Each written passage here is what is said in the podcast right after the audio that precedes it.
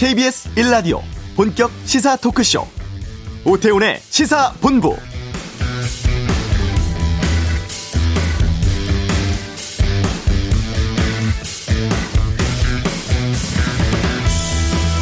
(30개월) 형기 중 (1년을) 남기고 나온 법무부의 발표는 화이트 칼라의 중대 범죄에 대한 관대함과 유죄 선고를 받은 재계 거물에 대한 특혜 역사를 확대시켰다. AP통신 이번 결정은 자신의 정치적 유산을 지키는 것과 차기 대선을 앞두고 당을 돕는 것 사이에 문재인 대통령의 딜레마를 반영하고 있다. 블룸버그 통신 이재용 부회장 가석방 소식을 긴급 뉴스로 다룬 외신들의 반응입니다. 어제 결정에 대해서 법무부는 국가적 경제 상황과 글로벌 경제 환경에 대한 고려 차원이라고 했습니다만 한편에서는 재벌 특혜다 이런 비판이 상당히 거센데요. 외신들은 촛불 개혁 이후에 재벌 과잉을 억제하고 정경유착을 끝내겠다고 공언한 현 정부의 개혁 이미지를 흐리게 했다는 평가도 내리고 있는데요. 오태훈의 시사본부 잠시 후 양변의 이열지열 시간에 이번 이재영 부회장 가석방 결정 살펴보는 시간 갖겠습니다. 교육부가 어제 2학기 등교 수업 관련한 학사 일정 발표를 했는데요. 이슈에서 정종철 교육부 차관 연결해 듣겠습니다. 2부 정치와 투 이재용 가석방에 대한 정치권 반응 또 한미연합훈련 개시에 대한 입장 등 정치 이슈에 대해서 의견 듣겠습니다. 카카오 택시가 호출비를 5천 원으로 올린다고 하는데 권용주의 차차차에서 알아보겠습니다. 오태훈의 시사본부 지금 시작합니다. 네, 우리 학생들 다음 주면 2학기 개학 시작합니다.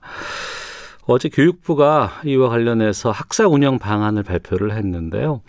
이 거리두기 단계별 학교 밀집도 기준을 좀 완화해서 단계적으로 등교 수업 확대하겠다는 내용입니다.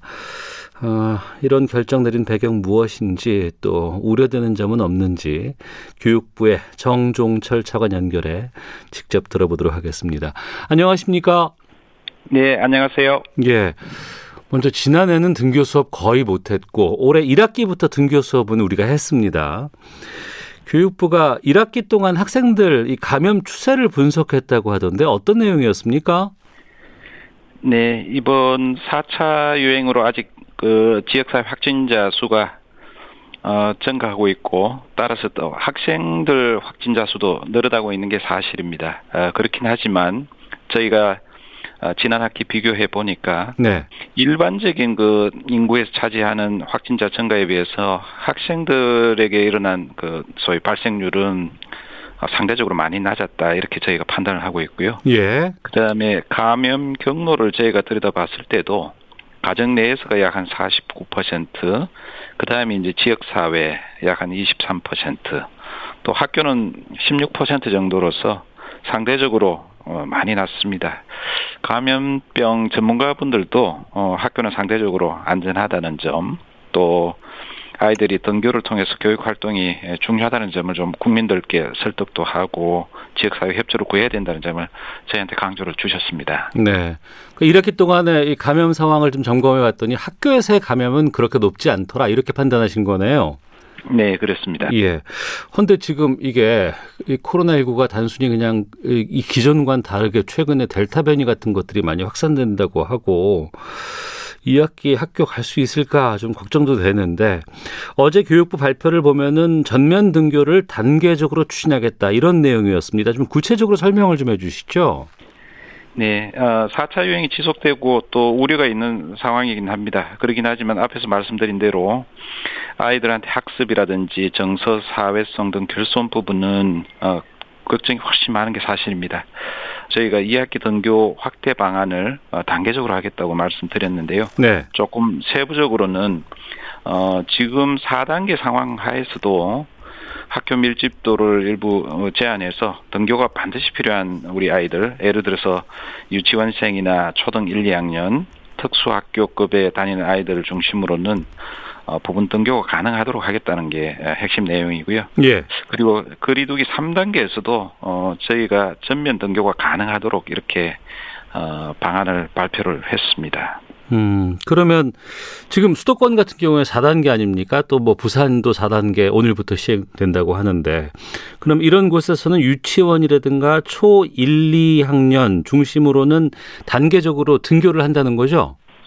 예, 기본적으로 학기 초부터 바로 그런 아이들은 등교를 하고요. 예. 어, 저희가 학기 초에는 아무래도 준비하고 적응하는 기간이 필요하기 때문에 약 한 2주 정도는 어, 그런 방식의 등교가 이어지다가 9월 둘째 주부터는 등교를 확대하는 쪽으로 네. 이렇게 내용을 담았습니다. 어, 지역은 3단계인데 지역은 그럼 다 전면 등교합니까 이제? 예, 전면 등교까지 가능합니다. 다음 어. 학기 초에는 어, 말씀드린 대로 어, 준비와 적응이 필요하기 때문에 네. 예를 들어서 초등학교 같으면 그 등교가 반드시 필요한 아이들 같은 경우는 어, 전면 등교를 하고요. 네. 대신 나머지 3학년에서 6학년까지는 4분의 3까지 등교하도록 하는, 하는 어, 이런 방식으로 저희가 세분의 구성을 했습니다. 4분의 3이면은 뭐 일주일 건너서 한 번씩 나오는 겁니까? 아니면 일주일에 뭐 3일이 나가고 이렇게 되는 겁니까? 그 3학년부터 6학년까지니까요. 4개 학년 중에 3개 학년은 어 상시 등교가 가능하다고 이렇게 봐야 되고요. 어. 다만 학교마다 좀 학사 일정을 자율적으로 좀 조정하고 어 그렇게 하면 어 거의 매일 등교는 어렵지만 네. 일주일에 최소한 3, 4일 정도는 어 등교할 수 있다 이렇게 보시면 될 것 같습니다.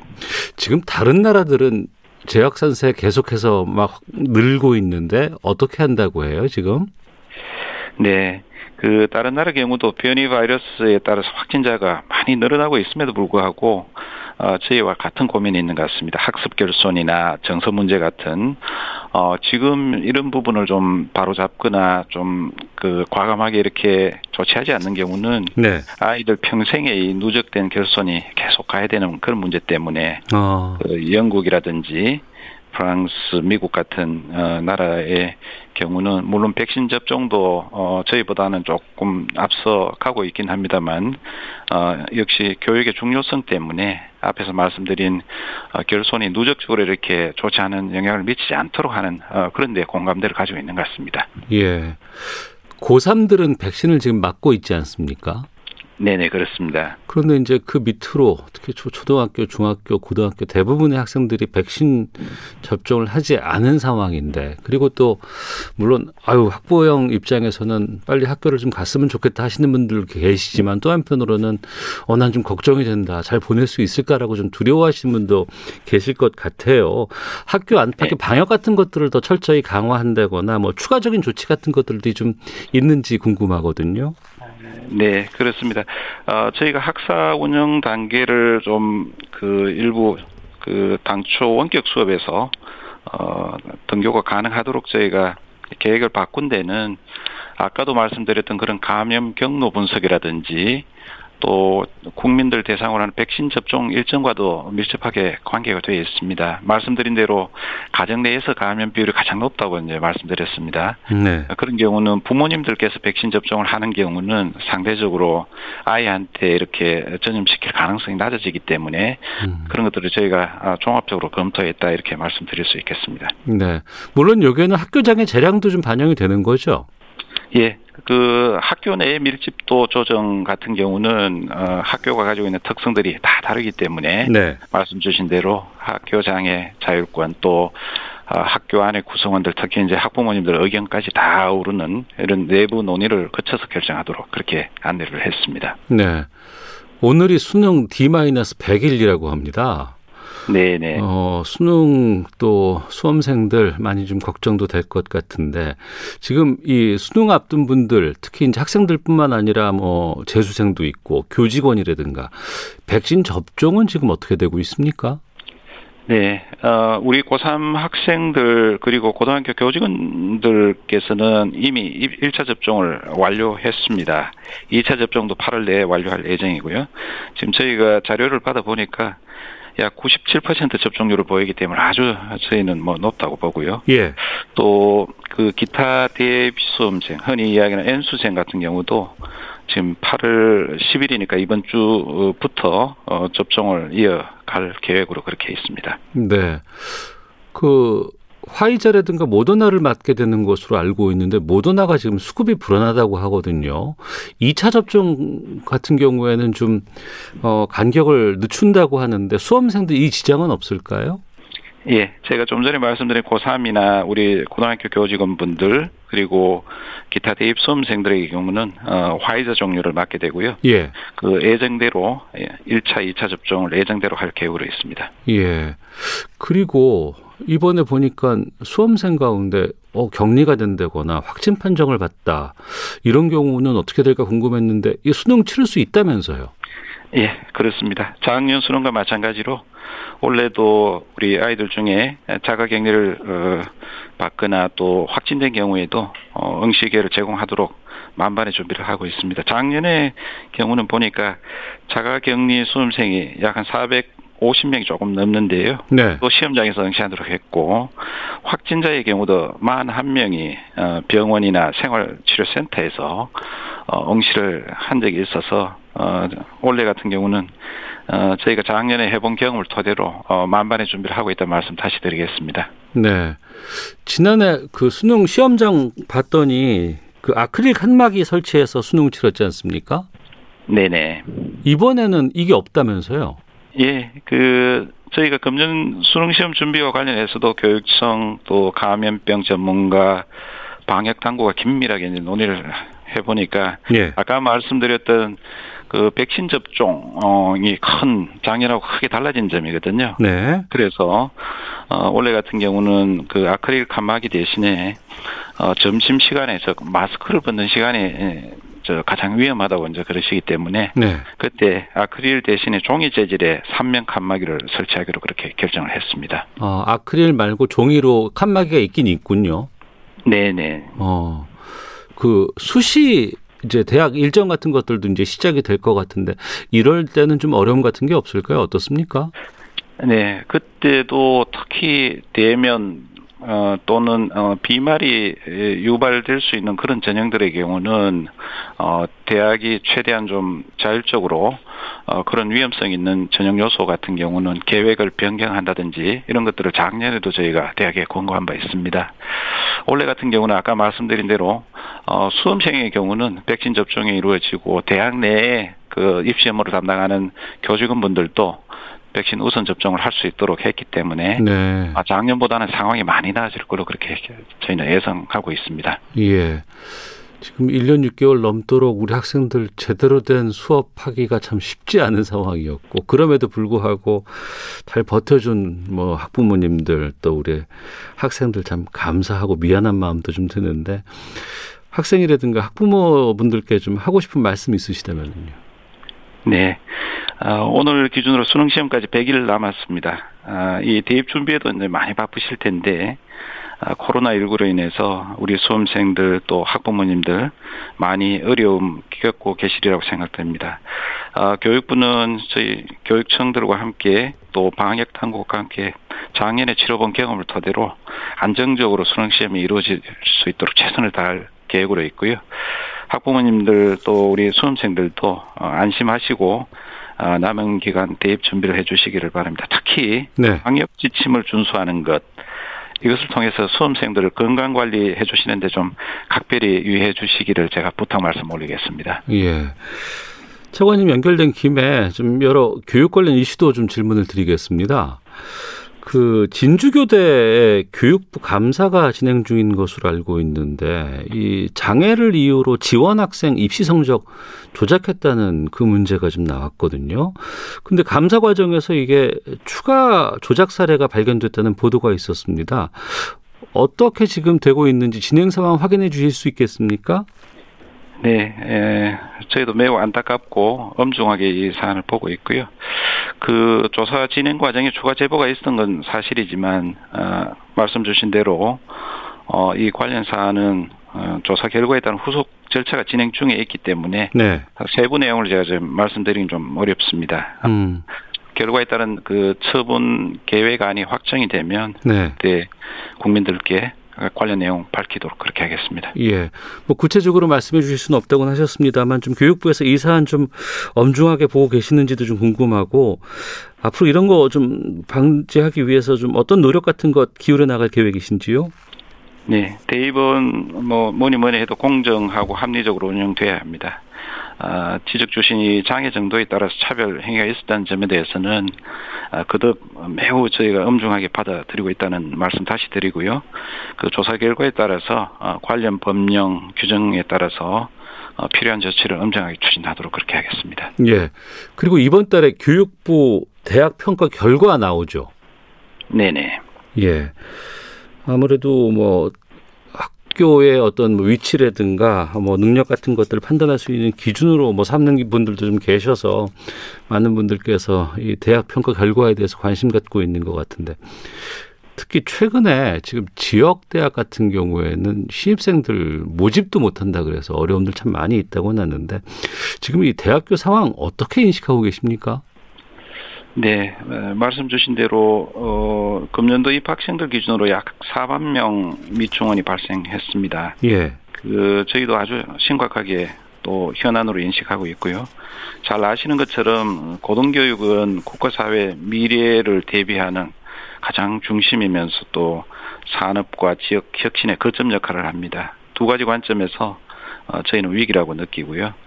그 다만 이런 위기는 아시는 것처럼 단순하게 이제 교육계 내 요인만이 아니라 네네. 인구 구조 변화라든지 또 지역 인재가 수도권으로 이렇게 이동하는 어 일종의 유출되는 이런 사회적 요인이 결합되어 있어서 예. 어 저희가 위기를 진단하고 해법을 찾는데 이런 어 종합적인 요인들 어 한꺼번에 좀 세밀하게 들여다봐야 될 것 같습니다. 어.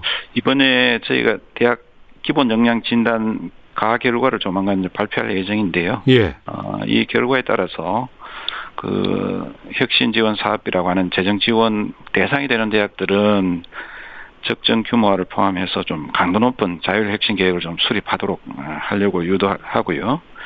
또 어, 여러 가지 교육이나 재정 여건이 부실한 한계 상황에 이런 대학들에 대해서는 어, 좀더 과감하게 저희가 구조 계획을 진행할 예정입니다. 예. 과감한 구조 개혁 말씀하셨는데 일정 정도 미달된다거나 아니면 부실하다는 게 드러나면 퇴출 가능성도 있습니까? 어, 그런 가능성도 저희가 열어놓고 예. 방안을 수립 중에 있다는 말씀드리겠습니다. 아 그렇군요. 알겠습니다. 오늘 여기까지 듣도록 하겠습니다. 고맙습니다. 네, 고맙습니다. 네, 지금까지 교육부의 정종철 차관과 함께 말씀 나눠봤습니다.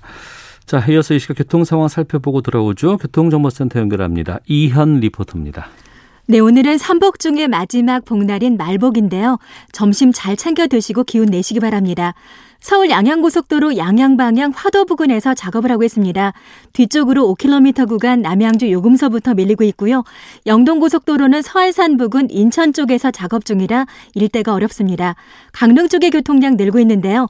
서창 부근에서 주춤하다가 군포에서 부곡, 또 용인에서 양지 터널 쪽으로 정체고 호법 부근에서도 속도가 떨어집니다. 강원권 속사 부근의 정체는 작업 때문이니까 전방 상황 잘 살펴주시기 바랍니다. 중부내륙고속도로 양평 방향 충주 분기점 부근의 정체도 작업을 하고 있어서입니다. 경부고속도로는 서울 방향 서울 시구간 정체 계속되고 있는데요. 달래내에서 반포까지 답답합니다. 서울 시내 분당서로 청담대교 쪽은 복정에서 탄천 일교 쪽으로 정체고 언주로 구룡터널에서 매봉 터널 쪽으로 차가 많습니다. KBS 교통정보센터였습니다.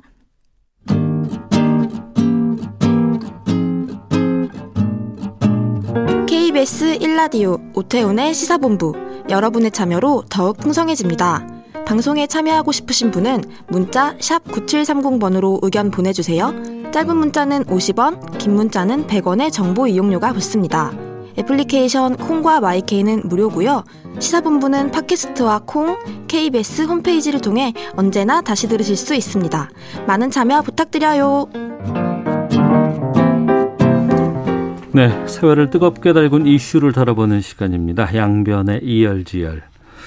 국정농단 사건으로 복역했던 이재용 삼성전자 부회장 광복절을 맞아서 오는 금요일입니다. 가석방으로 풀려나게 됐다고 하죠. 양지열 변호사와 이 내용 좀 살펴보도록 하겠습니다. 어서 오세요. 네, 안녕하세요. 어제 박범계 법무부 장관 발표 내용을 보면 제가 한번 읽어볼게요. 국가적 경제 상황과 글로벌 경제 환경에 대한 고려 차원에서 가석방 대상에 포함이 됐고 사회의 감정, 수용 생활 태도 등 다양한 요인들이 종합적으로 고려해 결정된 것으로 알고 있다. 경제 상황, 사회적 감정 이게 가석방 심사 요건에 포함이 될 수 있는 건가요? 대개는 이제 가석방 심사를 한다 그럴 때 가장 먼저 따져지는 거는 이제 형량을 얼마나 했느냐, 채웠느냐, 채웠느냐, 네, 거기에 더해서 그러니까 뭐 지금 수용 생활이 어떻게 괜찮은 편이었느냐, 충분히 반성하고 있느냐, 뭐, 그렇죠, 이런 그런 거겠죠. 모습을 보였느냐, 예. 거기에 더해서 재범 우려성, 예. 그리고 이제 사회적 감정 같은 것도 따지긴 하는데 기본적으로 이뭐 어떤 법적 조치를 취할 때 보면 재량이라고 하는 부분들이 법무부에서는 행정 적용이기 때문에 꽤 많이 들어갑니다. 왜 사회적 감정이 그럼 뭘 사회적 감정이라고 할 거야라고 했었을 때 네. 거기에 이제 경제 상황이란 부분 역시 사회적 감정에 포함을 시켰다라고 봐야겠죠. 음.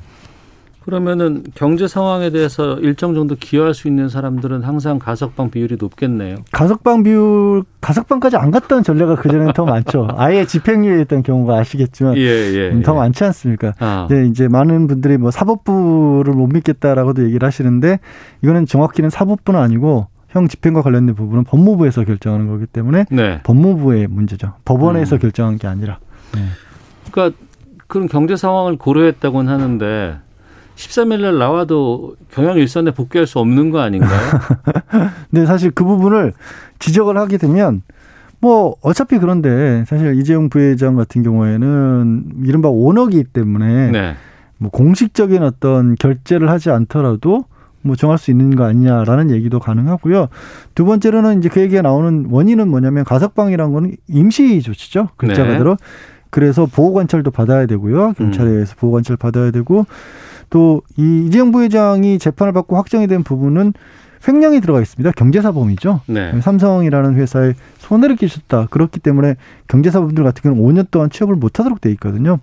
그리고 또 당연히 해외 출장 같은 거뭐 글로벌 경제 상황이라고 얘기하는데 해외 출장 못 가는 그런 상황이니까 음. 이거 실효성이 없는 거 아니냐라는 얘기도 나오지만 말씀드린 것처럼 오너라는 점을 계산하면 어떻게든 또 영향을 미칠 수밖에 없기도 하고요.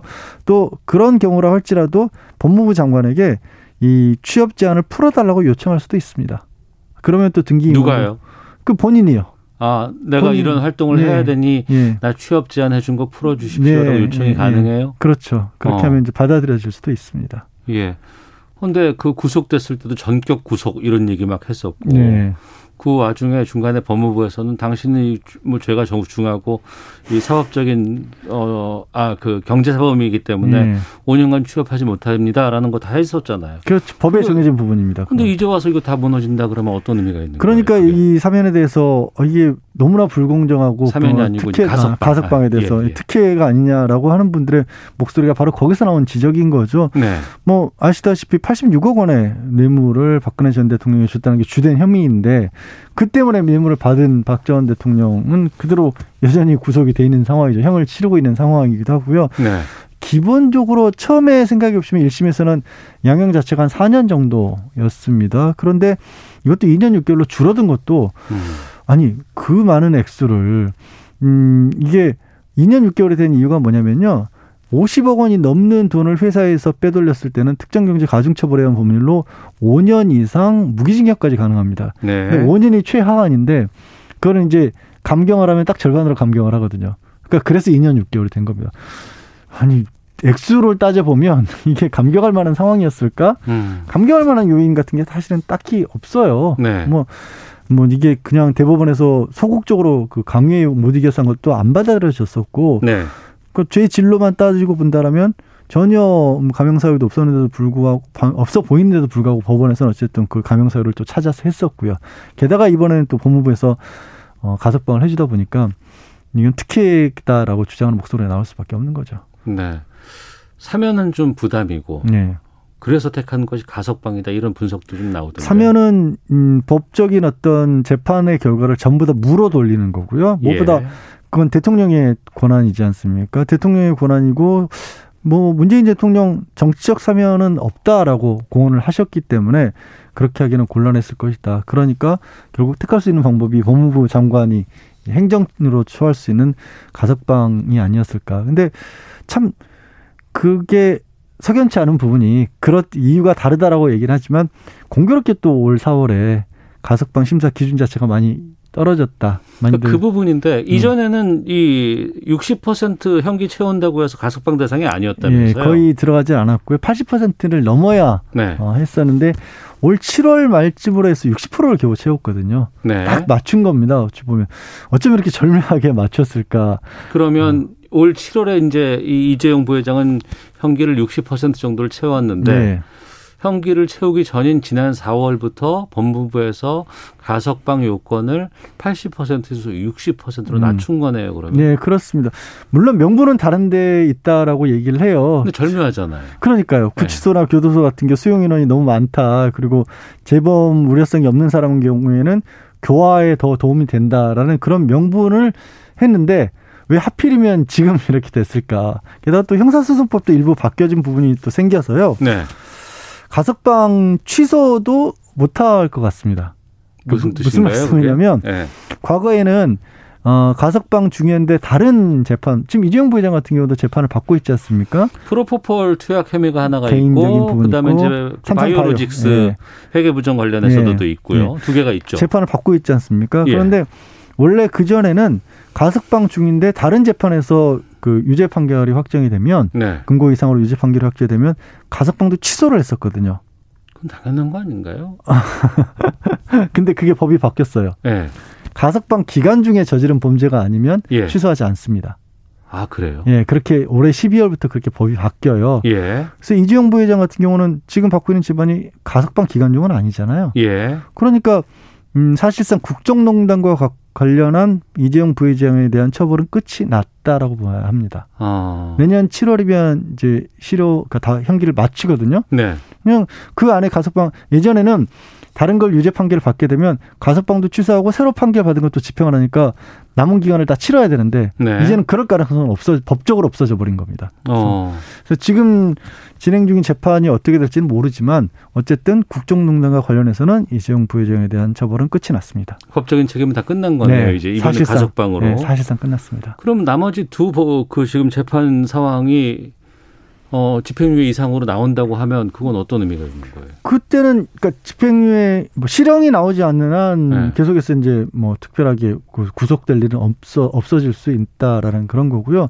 언제 나올지도 모르는 거죠. 프로포폴 재판이야 간단하고도 하지만 대부분 그런 종류의 것들은 벌금형 정도에 그치고요. 네. 어, 삼성 바이오로직스와 관련된 부분이 이제 굉장히 무거운 죄로 지금 기소가 돼 있긴 합니다만 증인 신문 증인만 한 200명 가까이 이렇게 부르겠다라는 정도의 계획을 가지고 있어요. 지금 10차례 공판에서 증인 신문 한 사람 끝났거든요. 네. 그러면 재판이 언제 끝날지 아무도 모른다는 얘기죠. 사실은 음. 1심조차도.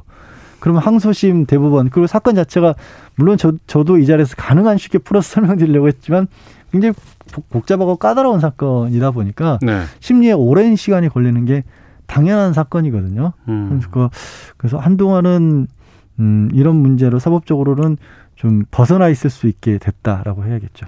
시민단체라든가 뭐 일부 정치인들 뭐 일부 당에서는 음. 잘못된 판단이다라고 네. 해서 어, 강한 비판의 성명을 내고 있습니다만 그 재판부에 대해서도 이런 부분에 대해서는 입장 같은 것들이 좀 나와야 되는 거 아닌가요? 재판부에서요? 네. 글쎄 우리 법원은 또 이런 부분들에 대해서 입장을 따로 내진 않는데 네.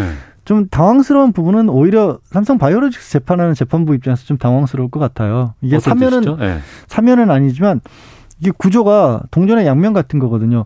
국정농단은 박 전 대통령에게 뇌물을 줬다. 근데 예. 뇌물을 왜 줬냐? 아, 경영권 승계에 있어서의 편애를 보기 위해서 아, 그렇죠. 그렇지 않습니까? 예, 예. 그러면 그 경영권 승계에 있어서 편애는 뭘 가리키는 거지? 지금 나오고 있는 불법적인 경영권 승계를 하는데 편의를 받, 으 려고 했던 거 아니죠? 네. 그러면 이게 같은 한 세트 한 묶음이잖아요, 사실은. 연결돼 있네요. 네, 연결이 예, 돼 있는 예. 겁니다. 다른 사건이 아닌 거예요. 어. 그러니까 어 이 재판부 입장에서 아니 국정농단 사건 대법원까지 가서 유죄하고 물론 양형이 아까 말씀드린 것처럼 좀 낮다곤 하지만 실형 선고까지 됐어 법정 구속도 됐는데 가석방으로 풀려 나가네. 우리가 재판을 어떻게 하든 이게 실질적으로 집행이 될까? 라는 생각을 한 번쯤은 할 수 재판사도 사람이니까 아, 하지 않을까요? 집행 여부에 대해서. 네. 물론 사면 물론 뭐 사면보다야 낫죠. 사면을 내버리면 그야말로 저나 제가 판 사람 은 의욕을 잃을 것 같아요. 아니 음. 재판하면 뭐에 그냥 사면해서 그냥 없었던 일로 돌려버리는데. 제가 가장 처음에 이제 그 법무부의 이번 그 발표 가석방 관련된 발표 내용을 말씀을 드렸습니다만 뭐 사회의 감정 무슨 뭐 여러 가지 경제 상황 글로벌 환경 근데 이재용 부회장이 감옥에 있을 때 삼성은 전혀 영향을 받지는 않았잖아요. 그러니까 사실 그런 부분들은 엄밀히 따지기가 어렵죠. 네. 법무부가 법무부 장관이 그런 부분을 검토해서 결정할 수 있을 만큼의 어 역량이 있는 건 아니지 않습니까? 그런 일을 하시는 분도 아니잖아요. 네. 그래서 그런 게 명분으로 주어지긴 했지만 과연 정말에 맞는 거야? 라고 들면 아무도 모르는 거잖아요. 음. 그러니까 이재용 부회장이 물론 저는 그렇습니다. 삼성 입장에서도 이런 사회적 여론이 있다는 거 비판적인 시각을 의식을 해서 네. 뭔가 어떤 뭐 사회 공헌이 될 만한 일을 할 가능성이 높다고 하지만 그건 별개 문제고요. 음. 언제까지나 뭐 대기업에서 이런 뭐 좋지 않은 범죄를 일으킨 다음에 사후 약방문식으로 조금 그것도 엄청난 기여도 아니고 조금 뭐 이렇게 생- 생생내듯이 뭔가를 내놓는 그런 모습을 봐야 될까? 네. 그게 이제 시민단체에서 굉장히 강경하게 반대의 목소리를 내는 이유겠죠. 네. 지난번에 보면 여론조사 같은 것들 많이 돌리고 음. 가석방에 대해서 찬성한다라는 입장들이 많았다고 하는데 저희 문자는 좀 그렇지는 않은 것 같아요. 네. 2315님 잘못된 가석방입니다. 돈이면 되는 처사에 젊은이들 억장 무너집니다. 권기호님 어, 문재인 정권 초기와 말기가 다르네요. 유전무죄, 무전유죄. 김배공님 가석방 법의 형평성에 어긋나는 행위입니다.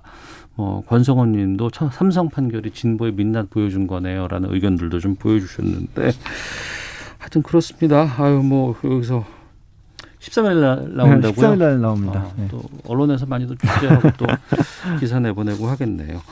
하나만 더 좀 알아볼 게 있어서 그 전두환 전 전두환 씨가 사자 명예훼손 혐의 받고 어제 광주 항소심 재판에 출석을 했습니다. 네. 사과는 없었잖아요. 전혀 그래도. 없었죠. 네. 전혀 없었고 뭐 많이 어, 몇 달 사이에 많이 연로해진 모습이다 이런 정도만 이제 언론에 많이 나왔는데 평소에 안 나왔었는데 재판부에서 당신 안 나오면 불이익 받습니다라고 예. 했기 때문에 나온다. 그렇습니다. 나왔다면서요. 그리고요 그 불이익이라는 게 이제 말씀드려야 될 부분이 뭐냐면 결국 헬리콥터의 사격이 없었다는 부분을 계속해서 주장을 하는 거거든요. 전시 측에서는 예. 이게 전시 입장에서는 굉장히 중요해지는 게 뭐냐면 5.18 광주민주항쟁에 있어서 군인들이 당시에 이 총기를 사용했던 건 자유권 발동이다라고 계속해서 그 고집을 꺾지 않고 있지 않습니까? 근데 자유권이란 건 글자 그대로 자기를 지키기 위해서 했다라는 건데 네. 헬리콥터에서 사격했다는 건 그게 자유라고 볼 수가 없지 않습니까? 그렇죠. 네. 예. 그래서 이 부분이 굉장히 중요한 부분인 거거든요. 전시 입장에서는. 그런데 음. 재판부에서 주겠다는 불이익이 뭐냐면 1심에서는 헬리콥터 사격이 있다고 인정을 했는데 항소심에서 이 전시 측에서는 그때 당시에 광주 쪽에 출동했던 조종사들을 부르겠다는 겁니다. 네. 근데 어 재판부에서 재판문도 나오지 않으면서 유리한 증언을 해줄 사람들 부르겠다는 건 못 받아들이겠다. 그 사람들 부르려면 나와라. 그래서 나간 겁니다. 음. 근데 그래서- 또 25분 만에 또 표정했다. 아 일단 건강 상태가 굉장히 좋지 않았다고 하고요. 그리고 예. 내용을 다투는 게 아니라 그 증인들을 부를지 말지 나오니까 이제 그럼 네 명 불러서 얘기 들어보겠다고 했으니까 그 안에서 실제로 무슨 총격이 있었는지 없었는지를 다툰 건 아니었던 겁니다. 그러니까 절차였던 거죠. 그렇군요. 그전 모습하고 상당히 많이 달라졌어요. 오 31년생입니다. 전두환 씨가 아, 딱 90이 되는 거죠. 만으로 따졌을 때도. 그러네. 만으로 네, 보시면 그러면 이제 뭐 어떤 사람인지를 불문하고 음. 뭐 하루가 다를 수 있는 나이인 것만은 분명하죠. 네. 사자 명예훼손이거든요. 조비오 신부 관련해서 예. 이 사자 명예훼손이 일반 명예훼손보다 성립 요건이 더 엄격하다면서요. 다른 건보다 일반 명예훼손 우리는 이 부분이 이제 법적으로 온다 하느냐를 놓고 말은 많이 있지만 네. 우리는 사실 그러니까 있었던 일을 다른 사람들에게 공개를 하더라도 그게 그 사람의 명예를 훼손하면 처벌하는 게 원칙이거든요. 어. 근데 사자의 명예훼손은 허위 사실일 때만 그렇게 처벌을 하고요. 그리고 유족들의 고소가 반드시 있어야 합니다. 음. 그냥 바로 뭐 인지를 한다든가 하는 방법으로 직접 수사할 수는 없었고 없고 고소가 있고 허위 사실 유포해야 된다는 그런 두 가지가 좀 추가적인 조건으로 따르죠. 그 선고는 언제쯤 나올까요? 길지 않을 거라고 재판부가 또 장담을 했어요. 예. 이게 검찰에서는 재판이 길어지는 것 자체를 좀 부담스러워하고 있거든. 전 씨의 음. 건강 문제도 실제로 고려를 해야 되기 때문에 네. 재판부가 의례적으로 증인을 부르긴 하지만 검찰이 우려하는 만큼 길게 끌지는 않겠다라는 얘기도 공언을 했습니다. 알겠습니다. 양변의 이열치열 양지열 변호사 함께했습니다. 고맙습니다. 네, 고맙습니다. 잠시 후 2부 정치와 투 있습니다. 아, 이재용 가석방에 대한 정치권 반응도 좀 살펴보고 한미연합훈련 오늘부터 개시됐습니다. 여기에 대한 이야기 나눠보죠. 카카오 택시 호출 요금 인상한다고 하는데 권용주의 차차차에서 짚어보겠습니다. 2부로 갑니다.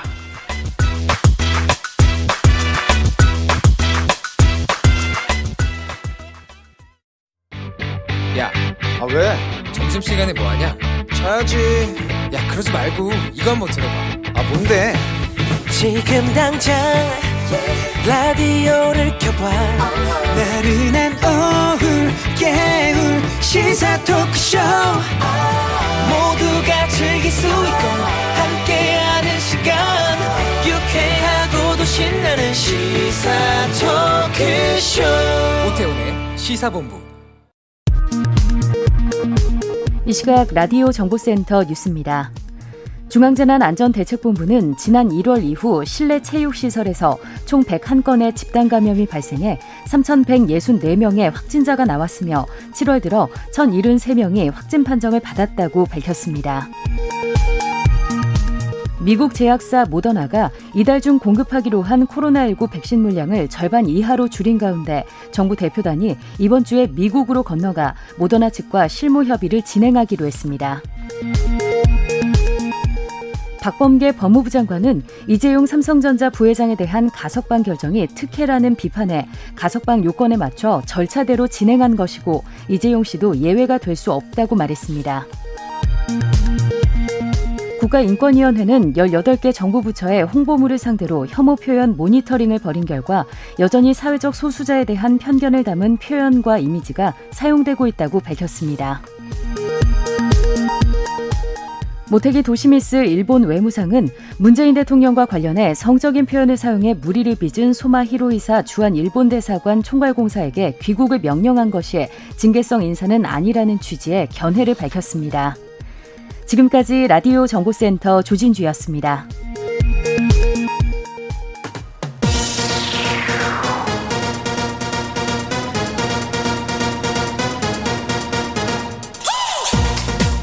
박정호의 본부 뉴스. 네, KBS 일라디오 오태훈의 시사본부 2부 첫 순서 이 시각 주요 뉴스들 정리해 드립니다. 본부 뉴스 오마이뉴스의 박정호 기자와 함께합니다. 어서 오세요. 안녕하십니까. 신규 확진자 수치가 좀 걱정입니다. 1,500명대 중반 나왔다고요? 네, 오늘 0시 기준 신규 확진자 1,540명 발생했습니다. 어제 발표된 숫자보다 48명 늘면서 1,500명대가 됐는데요. 네. 이 1,540명 이 자체 월요일 기준으로 가장 많은 수치고요. 종전 최다 수치보다 177명 많습니다. 아, 연일 그러니까 그 같은 요일과 비교해 보면 계속해서 수치가 많이 나오고 있어요. 네. 특히 비수도권의 지역 발생 확진자 비중이 44.6%로 치솟으면서 4차 대유행 이후 최고치를 보였고요. 확진자 급증세로 인해서 위중증 환자가 12명 늘어나고 사망자도 9명 증가하면서 네. 방역 당국의 대응책 마련에 고심하고 있습니다. 어. 계속해서 이제 요일별로 비교를 해보는 게 효과적인데 네. 그러다 보니까 계속 확진자가 어, 그 전주에 비교해 보면 많이. 늘고 있어서 내일이 좀 중요할 것 같은데 네. 걱정이네요. 자 그리고 한미 연합 훈련 사전 훈련 오늘 시작됐습니다. 네. 북한이 아, 담화 발표했다고요? 네. 김여정 북한 노동당 부부장이 이 한미 양국을 비난하는 담화를 발표를 했는데요. 네. 뭐라고 했냐면 미국과 남조선군은 끝끝내 정세 불안정을 더욱 촉진시키는 합동 군사 연습을 개시했다. 남조선 당국자들의 배신적인 처사에 강한 유감을 표한다라고 밝혔고 아, 그러면서 연습의 규모가 어떠하든 어떤 형식으로 진행되든 우리에 대한 선제 타격을 골자로 하는 전쟁 시연의 핵전쟁 예비 연습이다. 아, 그리고 이번 합동 군사 연습에 침략적 성격이 있다라고 주장을 했습니다. 그러면서 위험한 전쟁 연습, 반드시 스스로를 더욱 엄중한 안보 위협에 직면하게 만들 것이다라고 경고를 했는데요. 네. 뭐 이렇게 김 부부장이 한미연합훈련 비난 담화를 발표했지만 남북공동연락사무소 채널과 군통신선 등을 통한 오전 통화는 정상적으로 진행이 됐습니다. 네. 북한의 이번 담화에 대해서 반발 같은 것에 대해서 정부는 어떤 입장이에요? 네, 통일부가 좀 입장을 밝혔는데요. 우선 이김 부부장의 담화 지난 1일 발표됐던 담화에 이어서 한미연합 훈련에 대한 북측의 기존 입장을 거듭 밝힌 걸로 본다라고 평가를 했고요. 예.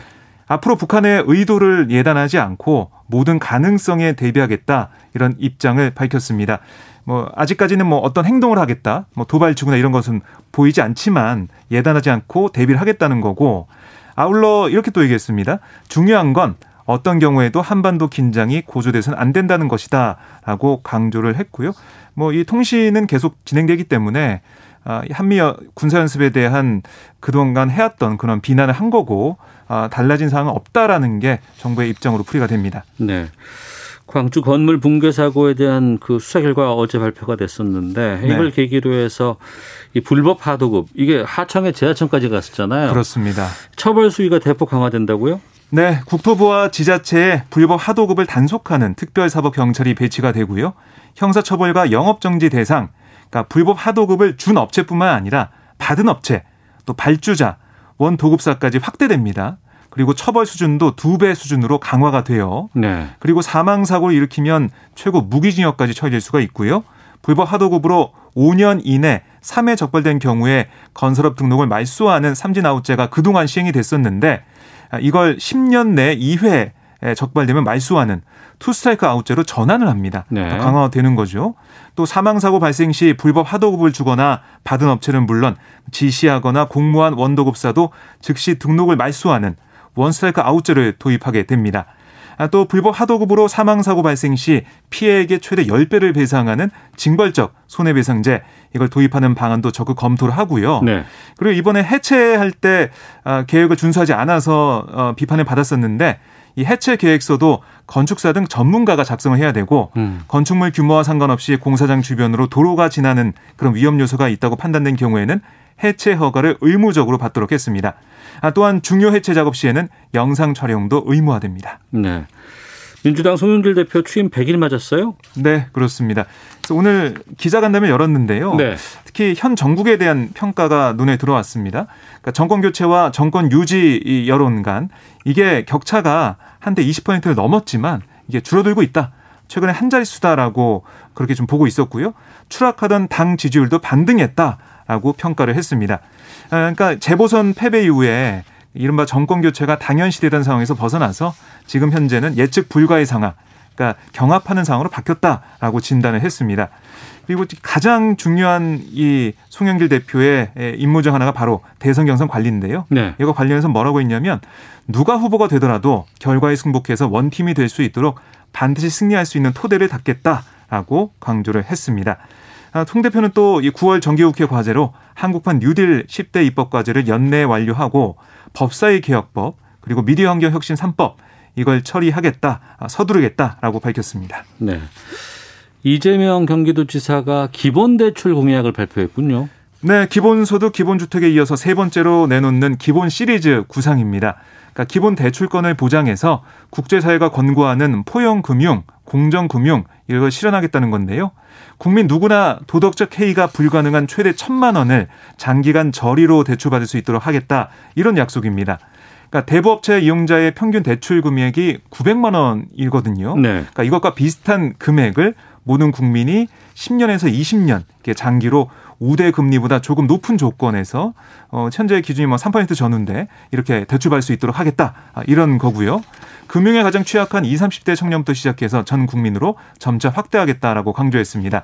아, 그리고 이제 동시에 국민 모두를 대상으로 일반 예금보다 금리가 높은 500만 원에서 1000만 원 한도의 기본 저축제도 이걸 도입하겠다고 했는데요. 네. 이걸 토대로 기본 대출 재원으로 사용하겠다라고 설명했습니다. 이낙연 후보는 전 국민 주치의제 도입을 추진한다고요? 네, 주치의제도는 1차 의료기관을 중심으로 국민 개개인에게 자신의 생활과 질병을 관리해주는 전담 의사를 두는 것을 말하는데요. 이게 WHO, 그러니까 세계보건기구도 권장하고 있는 겁니다. 네. 이전 대표는 전 국민 주치의제도 도입을 위해서 향후 10년간 시범 사업 단계와 전국화 단계를 진행하겠다 이런 계획을 내놨는데요. 그러니까 초기에는 전 국민 1, 2%가 참여하는 주치의제도 시범 지역을 선정을 해서 시범 사업을 해보고 네. 어, 여러 가지 보완할 점 보완하겠다 이런 구상이고요. 이를 위해 특별법 제정과 관련법 개정을 하겠다라고 강조를 했습니다. 이 전 대표는 이렇게 얘기했어요. 그러니까 사는 곳에서 가장 가까운 곳에 1차 의료기관을 활성화해서 일상적으로 건강관리를 받도록 하겠다. 네. 의료계의 중앙 집중화 양극화를 멈추게 하겠다라고 강조했습니다. 야당 쪽 보겠습니다. 국민의힘 이 백신 확보 상황 지적하면서 사과 문재인 대통령이 사과를 촉구했다고요. 네, 김경원 원내대표는 오늘 당 원내대책회의에서 백신 선진국들을 한번 봐라. 2차 접종까지 완료하고 부스터샷 접종은 물론이고 내년도 접종 물량까지 쓸어담고 있다라고 강조를 했고요. 문재인 대통령을 향해서 백신 확보 실패에 이제라도 국민 앞에 정중하게 사죄하라라고 주장을 했습니다. 또 뭐 김호란 청와대 방역기획관을 비롯한 책임자에 대한 즉각적인 경질도 요구를 했습니다. 최재형 전 감사원장은 부동산 문제에 대한 입장을 밝혔다고요. 어떤 내용이었습니까? 네, 최 전 원장은 SNS에 부동산 문제는 시장이 답이다. 시장 친화적인 정책이 필요하다라고 강조를 했는데요. 그러니까 1주택자에 대한 세금을 대폭 완화하고 다주택자 매물이 나오도록 양도소득세율을 낮춰야 한다라고 강조를 했습니다. 아, 공공임대주택을 공급해서 젊은이, 그러니까 신혼부부들의 주거 사다리가 되도록 하고 예. 동시에 등록, 임, 등록 임대사업자가 임대 매물을 충분히 시장에 공급할 수 있도록 도와줘야 된다라고 주장을 했습니다. 여기까지 듣겠습니다. 오마이뉴스의 박정호 기자와 함께했습니다. 고맙습니다. 고맙습니다.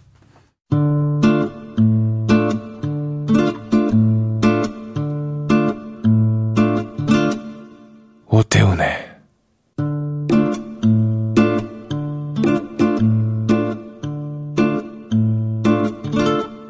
시사본부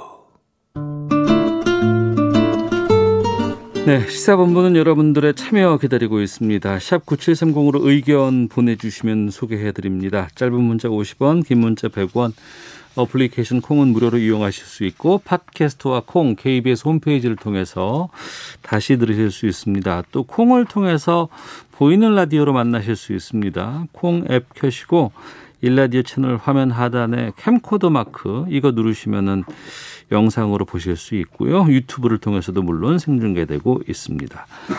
매주 화요일 정치화투 시간입니다. 더불어민주당 김경협 의원 나오셨습니다. 안녕하십니까? 안녕하세요. 김경협입니다. 네, 국민의힘 조혜진 의원 나오셨습니다. 안녕하십니까? 예, 안녕하십니까? 조혜진입니다. 예. 이재용 부회장이 금요일 13일 날 오전에 나온다고 합니다. 가석방 결정이 어제 법무부 심사위원회에서 결정이 됐는데 여기에 대해서 어떻게 생각하시는지 좀 입장을 듣겠는데요. 김경호 의원님. 음, 그동안에 어, 마치 어, 우리 경제의 모든 것이 이재용 부회장의 석방에 달려 있는 양, 네.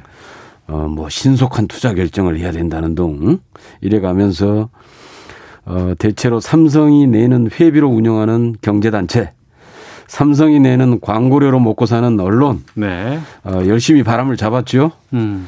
어, 뭐 그 덕분인지 모르겠습니다만은 그런데 저는 이게 일반적인 가석방 요건에 우선 맞느냐가 먼저 문제일 거고요. 네. 두 번째로 이런 경제사범, 시장 질서를 교란시킨 경제사범을 풀어주는 것이 과연 경제에 도움이 되느냐라는 네. 문제를 따져봐야 된다라고 어. 생각을 합니다. 우선 투자기 신속한 투자 결정을 해야 된다고 그러는데 이미 투자 결정은 금년 거뭐 내년 거 투자 결정은 이미 1, 2년 전에 다 끝났습니다. 네.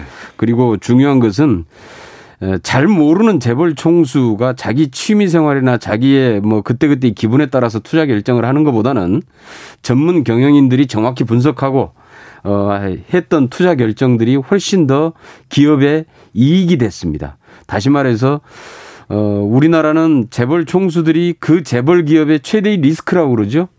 왜냐하면은 어, 이 재벌 총수들의 결단이 항상 대형 손실을 불러오거든요. 네. 어, 이런 사례들이 많았고, 어, 그 다음에 이제 문제는 뭐 재벌 총수들이 뭐 비자금을 조성한다, 배임, 횡령, 분식회계, 회계 조작, 이런 것들로 인해서 시장에 엄청난 참 이 악영향을 많이 미쳤다라는 거예요. 예. 그래서 이제 신기하게도 어, 언론은 재벌 총수가 석방되면은 경제에 도움이 된다고 그러는데 바로 그 경제에 도움이 되는지 안 되는지에 가장 민감하게 반응하는 데가 주식 시장입니다. 네. 그런데 대체로 우리나라 재벌 총수가 구속되면은요.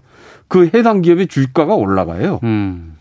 이건 어떻게 설명할 거냐? 네. 시장이 어떻게 보느냐가 대단히 중요한 문제입니다. 그래서 그냥 그냥 그 저기 그, 그 회비 내는 걸로 운영하는 경제 단체나 광고료로 먹고 사는 언론의 주장이 문제가 아니라 실질적으로 시장이 어떻게 보고 있냐, 예. 어떤 영향을 미치느냐 음. 정확히 따져봐야 된다 이렇게 생각을 합니다. 알겠습니다. 조혜진 의원께서는요. 문재인 정부는 반기업 정서가 워낙 강하기 때문에 특히 그 중에서도 대기업에 대해서는 뭐 거의 살벌해요 정서적으로 대기업 소속의 뭐 중견기업, 중소기업 다른 말로 하면은 뭐 협력기업들 그 사람들이 다 먹고 사는데도 불구하고 어 대기업에 조금이라도 도움되면 그거는 총수를 도와주는 거다라고 생각해서 그 도와주는 걸로 인해서 그 밑에 수많은 협력기업과 근로자들 가족들이 먹고 사는 것도 안 해주는 게 민주당이었습니다. 문재인 네. 정권이었고. 예. 그러니까 재벌 또는 대기업 또는 총수들한테는 눈꽃만큼이라도 도움되는 걸 안 하겠다는 게 국민 경제에 도움이 돼도 안 하겠다는 그런 정서가 강한 정권 역대 최고 반기업 반시장 정서가 강한 제 정권인데 왜 이렇게 하는가? 첫째는 방역이 부담되는 거죠. 지금 안 그래도 방역 때문에 뭐 오늘도 좀 전에 뉴스도 나왔지만은 뭐 대통령 사과해라 이런 상황인데 동부구치소에서 그 난리 났지 않습니까? 밀집 그저저 수용 상 상황 때문에 네. 지금 우리 전국의 그 구치소 교도소의 수용이 110%인가 그렇거든요. 많은 만 정원을 10% 이상은 그 초과해서 지금 저 수용돼 있는 상태라서 네. 감염이 되면 지난번에 동부구치소처럼 집단 감염이 벌어집니다. 그 때문에 동부구치소에 있던 이명박 전 대통령도 다른 데로 급히 옮기고 그렇게 했는데 어 그런 상황이 지역 그 수감돼 있는 유명인들에게 감염이 돼 되면은 사회적으로 여론에 미치는 악영향이 크니까 정부 부담이 컸죠. 어. 그러니까 이번에 뭐 이재용 부회장뿐만 아니라 많은 사람들 가석방 시키고 그 전보다도 더 많이 가석방 시킨 이유가 그런 이제 그 방역에 부담이 있었고 네.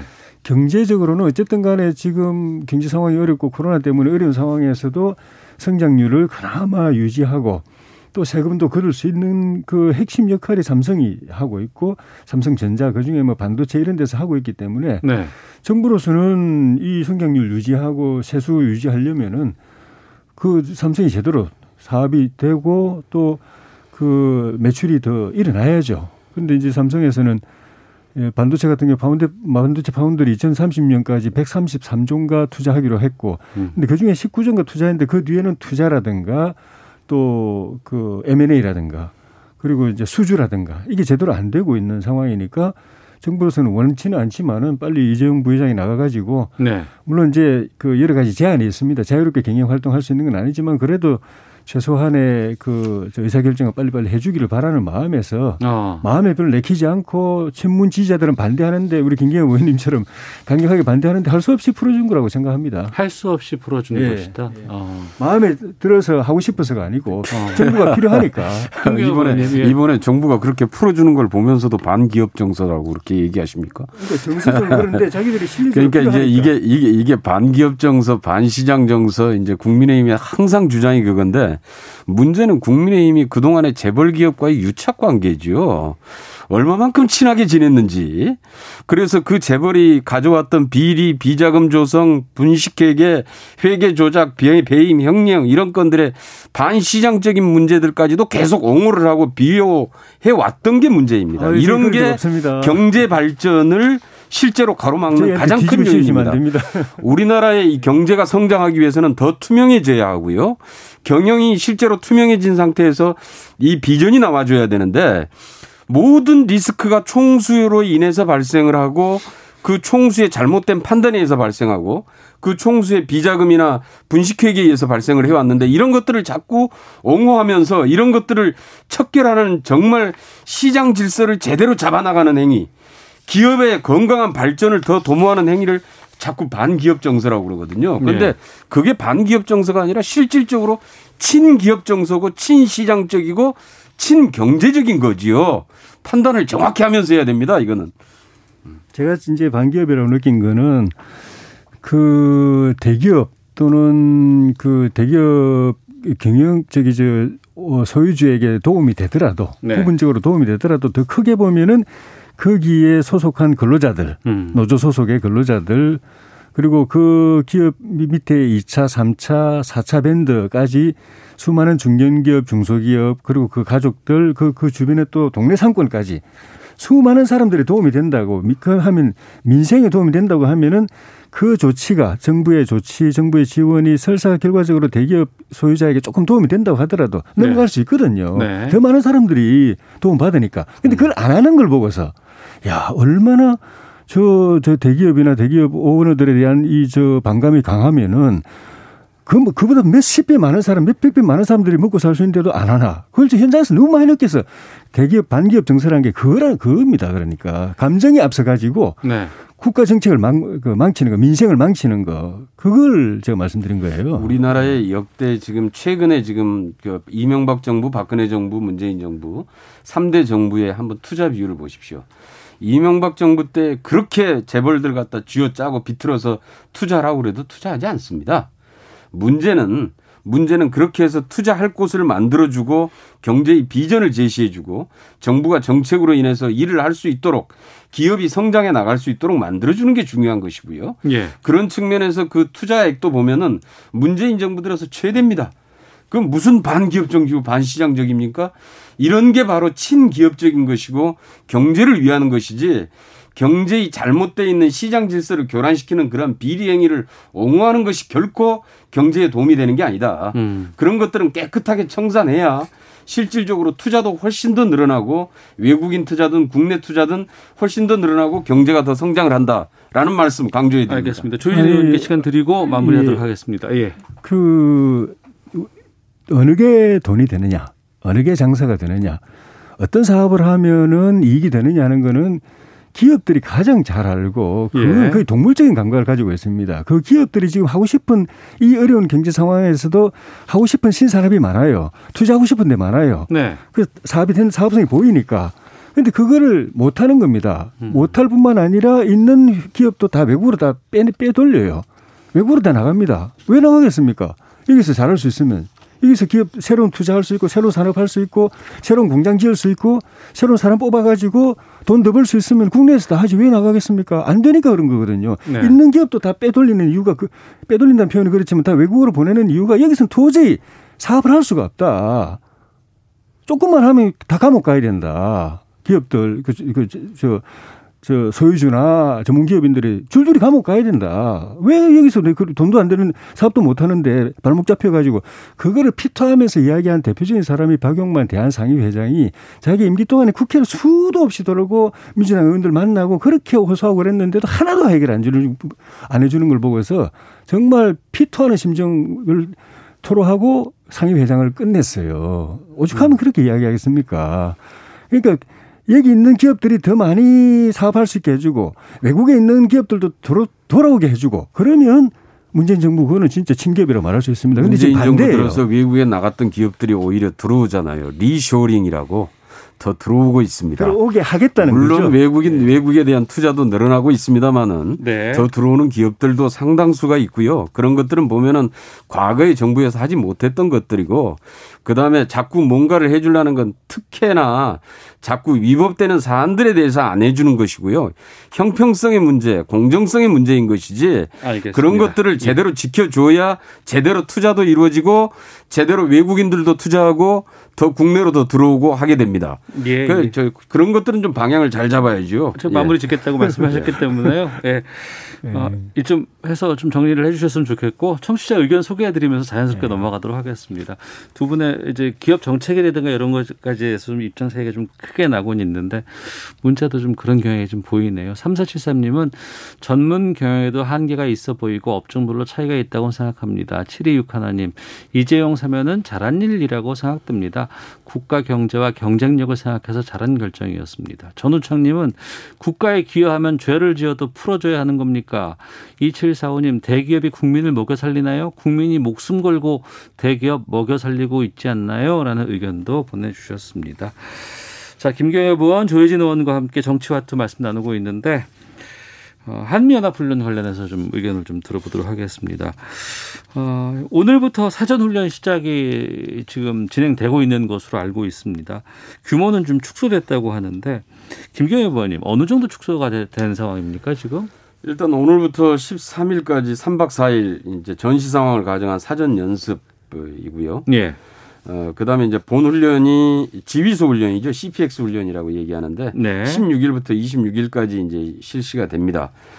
어, 코로나 상황으로 인해서 이제 전투 참모단의 증원 인력 같은 것들은 편성을 하지 않았고요. 전반기보다 그래서 참여 인원은 줄었습니다. 지휘소 훈련에 대해서 사단급 이하 부대의 참가 수준이 상당히 축소됐는데 실제로 이제 대규모 훈련을 하지 않는 대신에 실제로 소규모 분산 훈련이 상당히 늘어났습니다. 네. 그래서 실질적인 훈련은 하면서 실질적으로 이제 지금 코로나 상황이나 이런 것들을 좀 감안해서 어, 대규모의 훈련을 지금 안 하고 있는 거지요. 네. 예, 그런 정도의 훈련이라고 보시면 될 것 같습니다. 어, 훈련 에 대해서 북한이 상당히 민감하게 반응을 했었고 하지 마라라는 요구도 좀 했었는데 훈련은 시작이 됐고 오늘 오전에 북한 김여정 부부장은 남한 당국자의 배신적 처사의 유감이다 이런 비난의 성명을 내기도 했습니다. 어, 어떻게 보고 계시는지 조혜진 의원님. 북한이 참 대단해요. 자기들이 남한을 공격하는 거에 대해서 남한이 방어 훈련을 하겠다고 그러는데 하지 말라고 이야기를 저렇게 큰 소리로 떵떵거릴 수 있다는 게 참 대단합니다. 네. 우리 정부가 얼마나 참 이 북한 시킨 대로 고분고분 했으면은 저런 말도 안 되는 주장 요구를 우리 정부에다가 해댈 수 있나. 그런, 그거는 저, 그 우리 정부가 자초한 거예요. 그동안에 김여정이가 그 저기 저 대북 전단 그 보내지 못하게 법이라도 만들어 그러니까 4시간 만에 우리 정부가 통일부가 내 준비하고 있습니다. 그래가지고 야당하고 이 그 국민들이 반대한데도 불구하고 민주당이 강행 처리해버려서 날치기 처리하다시피 해가지고 대북 전단 못하게 김영을 그 저기 못 보내게 김여정이 시킨 대로 했습니다. 그리고 그 법, 그 법이 만들어졌는데도 제대로 이게 단속이 안 된다고 김여정이 한마디 하니까 경찰청장이 곧바로 네, 지금 바로 조치하겠습니다 하고 압수수색 들어가고 난리 피웠습니다. 그리고 김여정이 한마디 하니까 문재인 대통령이 임명했던 저, 김현철 그 저기 저 통일부 장관 그만뒀죠. 정경도 국방장관 그만뒀죠. 강경, 강경희 외교장관 그만뒀죠. 그 김여정, 김정은이가 보면은 북한에 앉아가지고 남한 인사를 자기 마음대로 좌지우지합니다. 장관 하나 날린 거 일도 아니고 법도 자기들 마음대로 만들고 그러니까 이제는 지들이 공격하고 싶은데 방어하지 마라, 방어하는 훈련하지 마라 이런 이따위 소리까지 하는 겁니다. 그걸 또 문재인 정부 그대로 받아들여요. 문정부 들어서서 실기동 훈련, 야외 실기동 훈련 거의 거의 없어지다시피 하고 컴퓨터 시뮬레이션을 하는데 그나마도 줄여버렸습니다. 김여정의 한마디 때문에. 음. 이 도대체가 이 나라가 나라가 이또 어느 정부인지는 모르겠어요. 예? 북한이 우리를 공격하는 거는 이거는 시뮬레이션이 아닙니다. 6.25 때도 침공을 한 거잖아요. 천안함도 폭침을 한 거잖아요. 연평도도 포격을 날린 거잖아요. 서해 교전도 교전을 한 거잖아요. 근데 공격은 그래 하는데 방어를 시뮬레이션으로 컴퓨터로 방어, 방어합니까? 방어됩니까? 북한이 쳐들어오는데 우리 무기하고 장비는 장비 병력은 가만두고 컴퓨터 두드려 키보드 두드려 가지고 그 방어가 됩니까?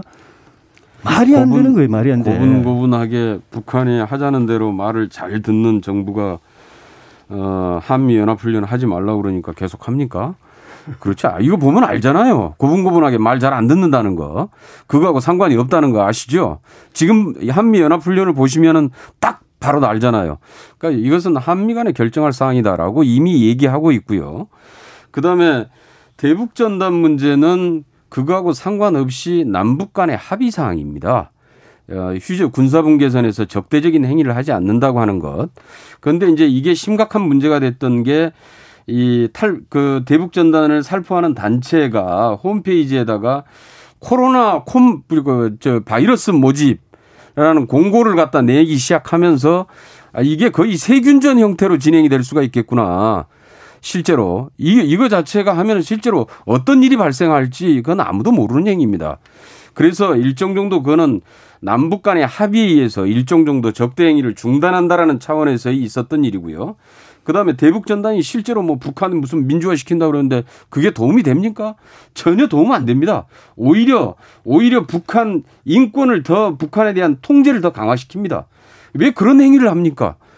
전혀 도움도 안 되는 얘기를 그러니까 그런 것들에 대해서는 좀 잘 판단해서 해야 될 문제인 것 같고요. 이번에 연합훈련 문제도 그렇습니다. 김여정이 뭐 예, 연합훈련 뭐 중단하라 뭐 연기하 뭐, 이- 뭐 이런 요구들을 했는데 이건 사실 이 과도한 개입입니다. 네. 쉽게 얘기하면 어느 국가든 어느 나라든지 간에 자기 나라의 안보를 위해서 일상적인 훈련, 방어적인 훈련을 할 수 있고 또한 해야 됩니다. 네. 북한도 마찬가지로 하고 있습니다. 그런 일상적인 훈련을 하는 것을 우리가 개입하거나 간섭하지 않습니다. 물론 그 훈련이 대북 침투 훈련이랄지 참수 훈련이나 뭐 이런 공격형 훈련이라 그러면은 당연히 문제를 제기할 수 있겠죠. 예. 그런데 우리가 이런 방어적인 훈련을 하는 데 있어서 하라 마라 얘기하는 것은 그것은 과도한 개입이고요. 네. 그런 문제들에 대해서 어 국민의힘에서 주장하는 대로 우리 정부가 말을 고분고분하게 잘 듣느냐 잘 안 듣는 것 지금도 다 입증하고 확인하시면서 그런 주장을 계속 하시는데 이거 자꾸 그 저, 자꾸 이제 그 대- 북한 문제를 이런 이런 대북 문제를 자꾸 정치적으로 알겠습니다. 활용하려고 하는. 의도 때문에 그렇다라고 생각을 합니다. 마지막. 훈련을 네. 아까도 말씀드렸지만은 그 이전 정부 때 연례적으로 해오던 그 한미 연합- 연합 훈련 다 없어져 버렸잖아요. 실기동 훈련, 실전에 필요한 훈련 다 없애버렸잖아요. 컴퓨터 훈련으로 다 돌렸고 그나마도 이번에 김여정이 말하니까 규모마저 그 컴퓨터 훈련마저도 규모 축소해 버렸습니다. 그, 그 저기 부대들 애초에 우리 그 전국의 각계 부대들 각 부대들 참여하기로 돼 있던 거 오지 말라고 하고 미국에서도 그 저기 저 참가 인원 줄이게 만들고 실기동 훈련이 아닌 훈련도 얘기하고 문제인데 그나마도 그나마도 이미, 줄여 이미 다 들어와 있었어요. 아니요, 아니요. 훈련에 참여할 인원들은 아니요. 그거하고 그거하고 전혀 그 상관이 없고요. 대북 전단 그 저기 뭐 보내는 거그그 저기 남북 간에 합의 그 안 하기로 합의했다 그러는데 북한이 우리한테 합의한 거 지켰습니까? 하나도 안 지켰습니다. 안 지키는데 우리만 해야 된다고 이야기하는 게 그게 합의를 지키는 겁니까? 그럼 말이 안 되는 거고요. 그리고 뭐 대북 전단 보내는 게 북한한테 미- 민주화 북한 민주화에 도움이 안 되고 북한의 판문 점 선언 되면은 이후에 안 지킨 게. 어떤 게 있죠? 북한 민주화에 도움이 안 되고 북한 정권의 위협이 안 되면은 저 난리 피울 리가 없죠. 지들이 왜 우리한테 아무 자기들한테 위협도 안 되고 알겠습니다. 민주화한테 예. 도움도 안 되는데 하지 말라고 저렇게 난리 피우겠습니까? 예, 과, 그 코로나 세균전. 다시 돌아가면 코로나 예. 세균전 이런 거 이런 거 해소야 되겠습니까? 예, 자. 그래서 그러면은 여기에서 그 군사분계선에서 예, 마무리해 주시고요. 아, 총과 대포가 왔다 갔다 하면은 그 주변에 접경 지역 우리 주민들은 어떻게 합니까? 예, 그런 주-. 접경 주민들의 예. 안전 문제를 생각을 해야죠. 자, 민주당 그리고- 김경엽 의원님과 네. 또 국민의힘 조혜진 의원과 함께 정치와트 말씀 나누고 있는데요. 아유, 오늘 너무 좀 뜨겁습니다. 아, 중간에 좀 쉬시고 좀 예, 물도 한 잔 드시고 해야 되겠는데 아유, 물이 없네요. 자, 기상청 연결해서 날씨 살펴보고 교통 정보 확인하고 들어오겠습니다. 날씨와 미세먼지 정보 윤지수 씨가 전해 주십니다. 네, 지금 폭염 경보가 내려진 곳은 없습니다. 하지만 여전히 많은 곳에 폭염 주의보 상황이고요. 오늘 한낮 기온이 28도에서 33도의 분포가 예상되는데 이미 예상치를 넘어선 곳도 상당히 많습니다. 게다가 소나기가 곳곳에 내리면서 일시적으로 기온은 떨어뜨리지만 습도를 높이고 있어서 폭염 상황이 지속되고 있다는 점 염두에 두시는 것이 좋겠습니다. 오늘 낮 최고 기온은 28도에서 33도 사이가 되겠습니다. 동해상에 위치한 고기압 가장자리에 들면서 오늘 구름량이 좀 많은 편이고요. 곳곳에 소나기가 내리고 있습니다. 서울의 북동 지역도 한 차례 소나기가 내렸다가 지금은 그쳤고 오늘 밤까지 전국 곳곳에 소나기 가능성이 있는데 예상 강우량이 5에서 70mm 가량이고요. 소나기뿐만 아니라 돌풍과 천둥 번개를 동반하고 시간당 강우량이 50mm가 넘는 곳도 있겠습니다. 제주도 동부의 경우 호우주의보까지 내려져 있다는 점 참고하시면 좋겠습니다. 내일도 전국적으로 가끔 구름이 많이 끼는 가운데 제주도 지방은 정체 전선 때문에 오전부터 비가 내리겠고 내일 밤부터 내일 낮부터 밤 사이에는 강원도 내륙 산지와 경상북도 북동 산지에 소나기 가능성이 있습니다. 오늘 미세먼지 상황이 좋습니다. 서울의 경우 미세먼지 농도가 초미세먼지는 1세제곱미터당 15마이크로그램, 미세먼지는 28마이크로그램으로 좋은 단계를 보이고 있고요. 오늘 이 좋은 단계가 쭉 이어지겠습니다. 인천과 충남 지역 정도만 보통 단계를 예상하고 있습니다. 그리고 호흡기와 눈에 자극을 주는 오존 농도가 인천과 경기 남부, 충남, 전남, 경상북도 지역을 중심으로 나쁨 단계에 이르는 곳이 있겠습니다. 참고하시기 바랍니다. 지금 서울 기온은 31.1도입니다. 지금까지 날씨와 대기 상황이었습니다.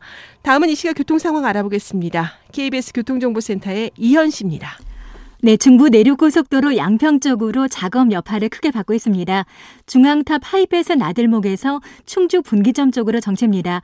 반대 방향 감곡 부근에 밀리는 이유는 작업을 하고 있어서입니다. 영동고속도로는 강원권 강릉 쪽인데요. 속사 부근에서 작업 중이라 3km 구간 지나기 어렵고요. 대관령 부근 2km 구간 정체 역시 작업의 영향입니다. 경기권 서안산 부근에서는 인천 쪽으로 작업을 하고 있습니다. 경부고속도로 서울시 구간 양재 부근에도 한 차례 소나기가 지나갔는데요. 지금 양재 부근에서 반포 쪽으로 밀립니다. 부산 방향 한담에서 서초까지나 신갈에서 수원 쪽으로 정체고 충청 지역 금강 부근인데요. 옥천 이터널 부근에서 작업을 하면서 밀리고 있습니다. 그리고 서해안 고속도로 서울 쪽으로 광천 부근의 정체도 작업 때문이니까 전방 상황 잘 살펴주시기 바랍니다. KBS 교통정보센터였습니다.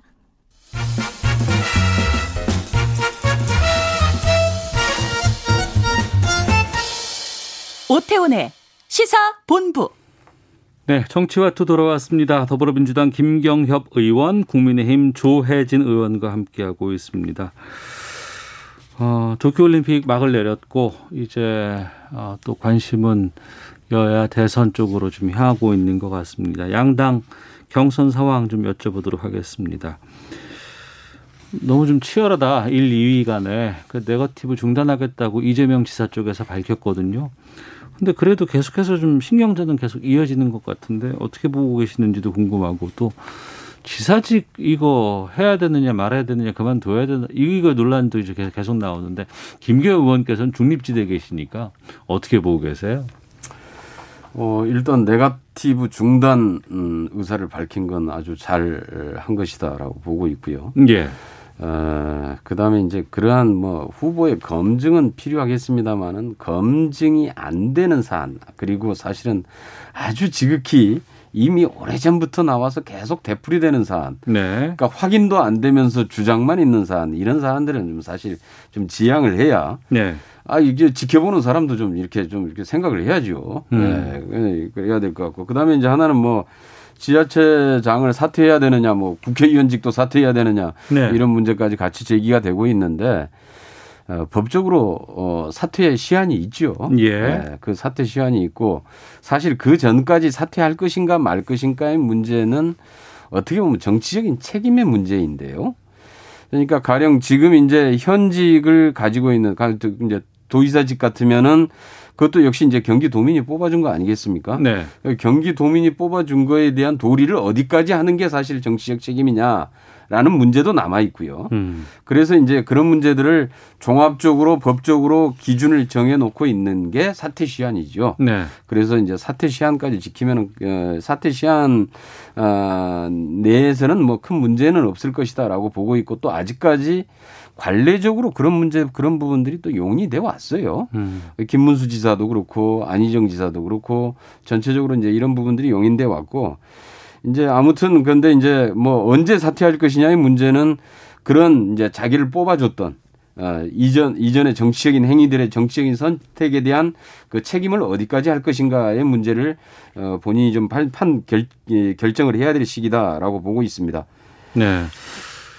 원희룡 지사가 이제 제주 지사를 던지고 지금 뛰고 있잖아요. 예. 어, 비교해봐서 그 조희진 의원께서는 여기에 대해서는 어떤 의견이세요?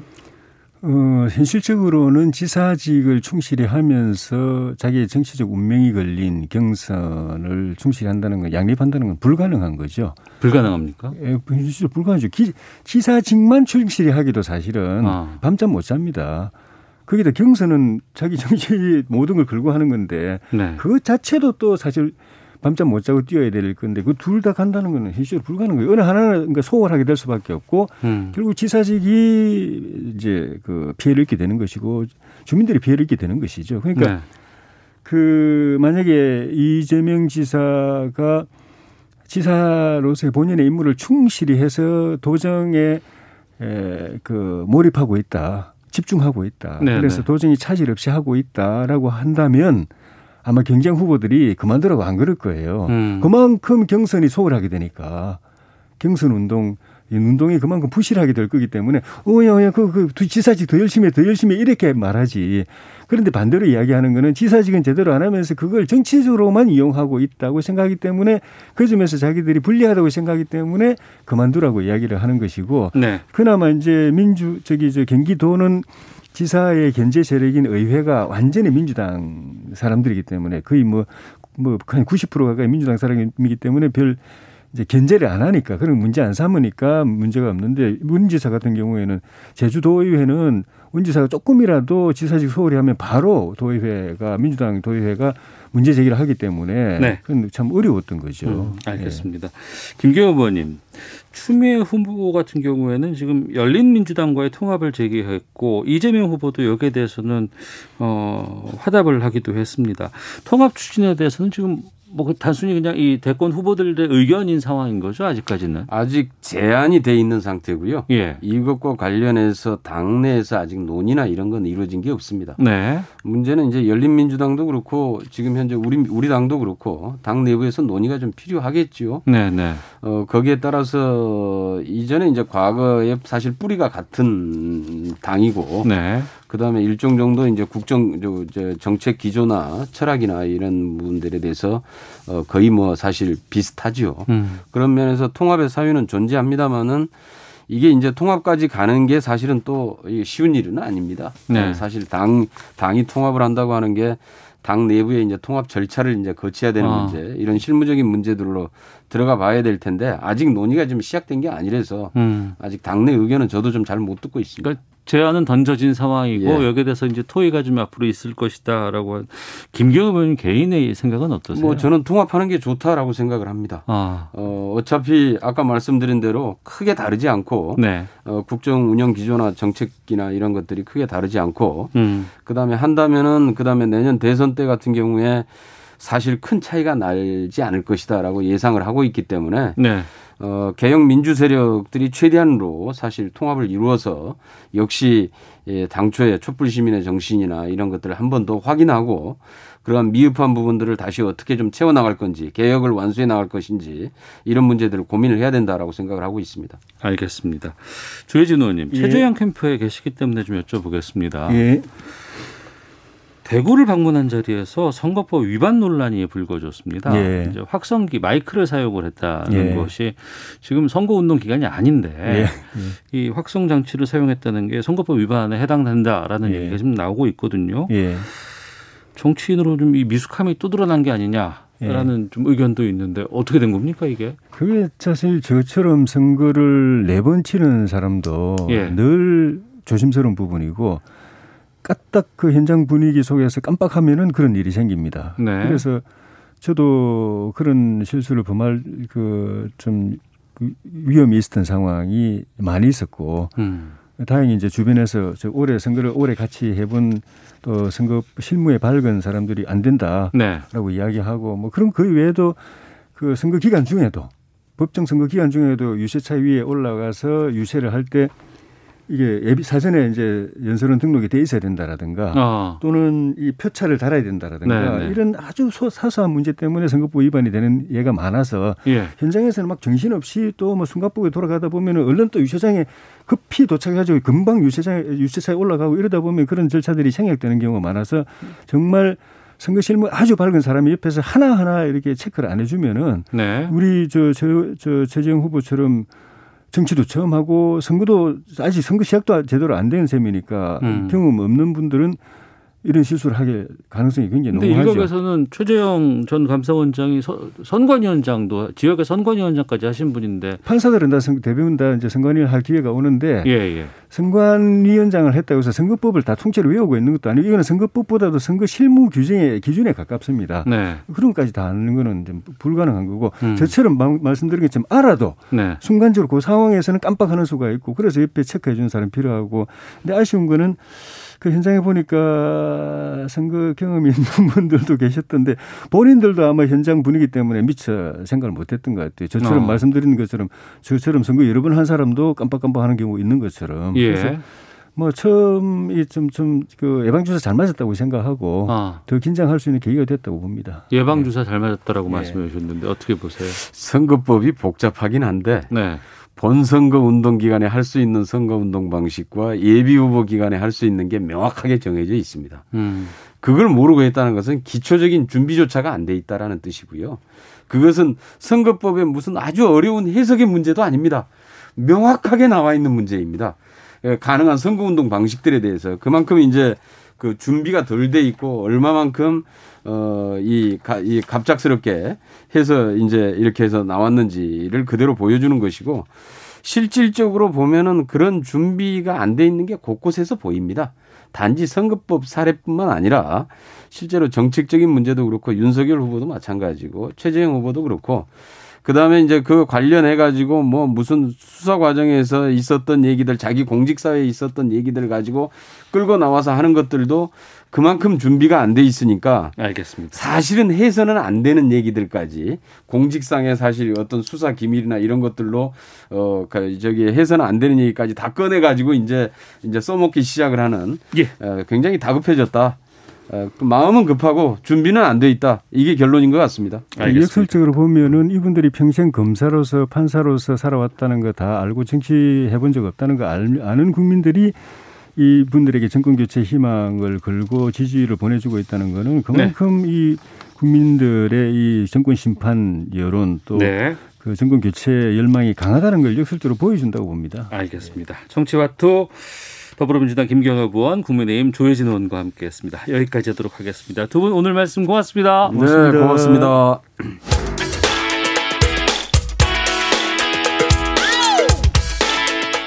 오태훈의 시사본부는 여러분의 소중한 의견을 기다립니다.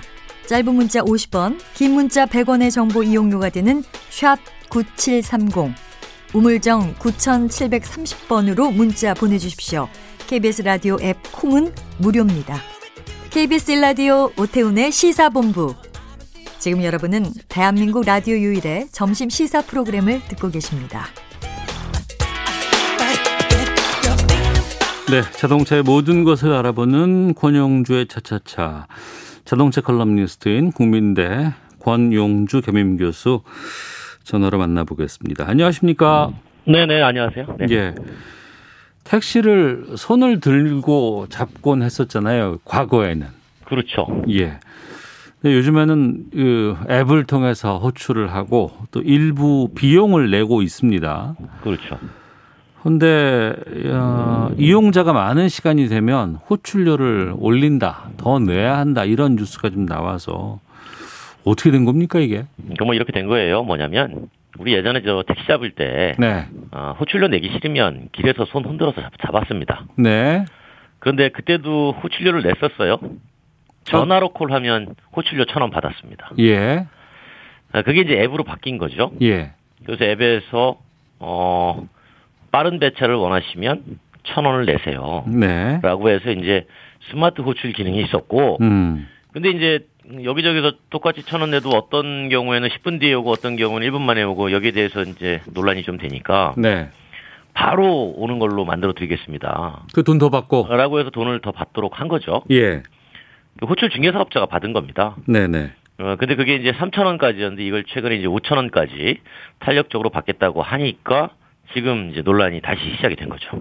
더 편하게 핸드폰을 이용해서 택시를 잡을 수 있어요라고 시작했다가 그러다 보니까 무료로 이용하다가 아니에요. 이제는 이 서비스를 이용하면 천 원씩 내세요라고 했다가 천 원 내다 보니 좀 더 빠르게 타기 위해서는 3천 원 웃돈 주시면은 바로 연결해 드릴게요라고 했다. 이게 더 올라간다는 거 아니에요, 지금?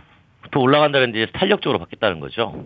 탄력적으로 받다가 이게 또 고착화되면 나중엔 다 고- 공이 다 5천 원으로 갈 거 아닌가요? 그러니까 이제 이런 그 중개 사업자들이 네.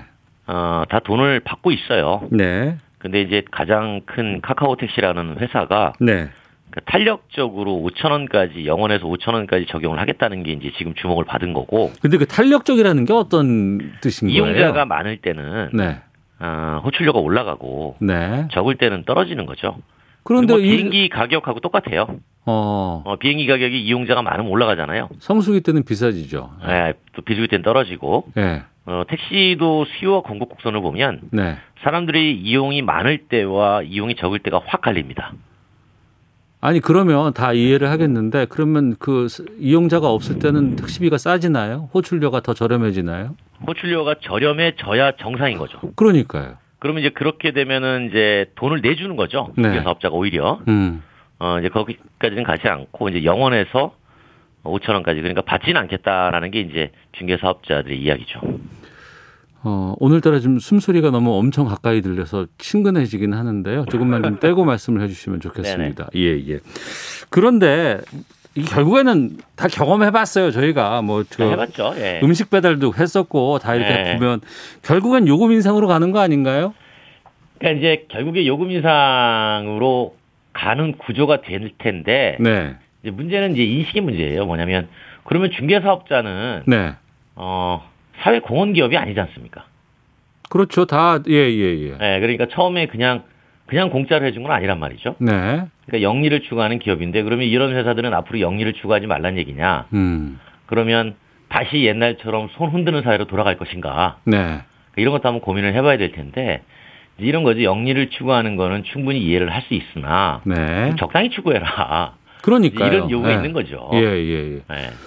그, 그 부분인데 만약에 그 택시 서비스 뭐 차원이라든가 과거에 이제 택시 요금 인상 여기에 대해서 우리가 사회적으로 많이 힘든 경험을 했었잖아요. 네. 올려야 된다, 안 된다, 서비스가 문제다, 어쩌다 막 하면서도 그때 그거 올리는 것도 그렇게 힘들었는데 그냥 이게 중개 수수료를 올린다고 해서 택시 기사분들에게 혜택이 더 가거나 이런 건 또 아니잖아요.